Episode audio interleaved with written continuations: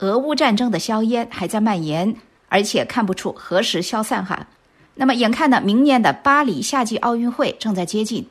那么是否应该允许来自俄罗斯和白俄罗斯的运动员参赛，成为了一个问题。据称呢，亚洲奥林匹克理事会正在力挺俄罗斯和白俄罗斯的运动员，为他们获得参赛资格铺平道路。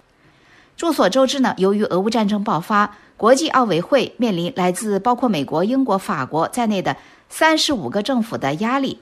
这几十个国家要求把来自俄罗斯及其盟友白俄罗斯的运动员排除在奥运之外，因为俄罗斯发动了入侵乌克兰的战争，而白俄罗斯则公开表示支持俄罗斯是他的盟友。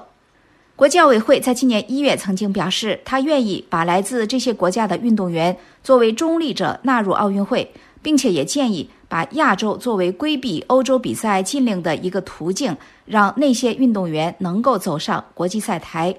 与此同时呢，亚洲奥运理事会提出让俄罗斯和白俄罗斯运动员参加今年晚些时候在中国杭州举行的亚运会。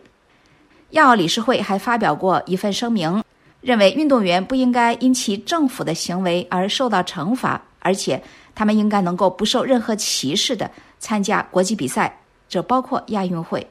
亚奥理事会还说呢，他的运动员代表组织，也就是运动员论坛。提出了让俄罗斯和白俄运动员参加比赛的条件，这包括呢禁止这两个国家政府官员参加赛事，禁止展示两个国家的国旗或者国家标志。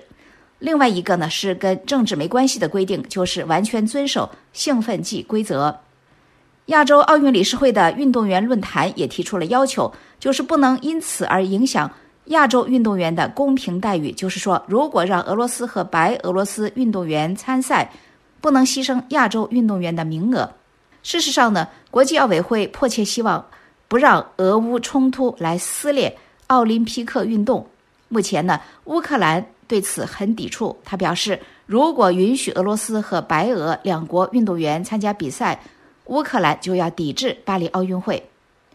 而刚才开篇说到的三十五个国家表示，即便两俄运动员以中立的身份参赛，他们仍然直接由各自的政府所资助，而且呢，通常与军方有密切联系。总而言之呢，是否让俄罗斯和白俄罗斯运动员参加明年的奥运会，以及如何参加，这都是一个问题。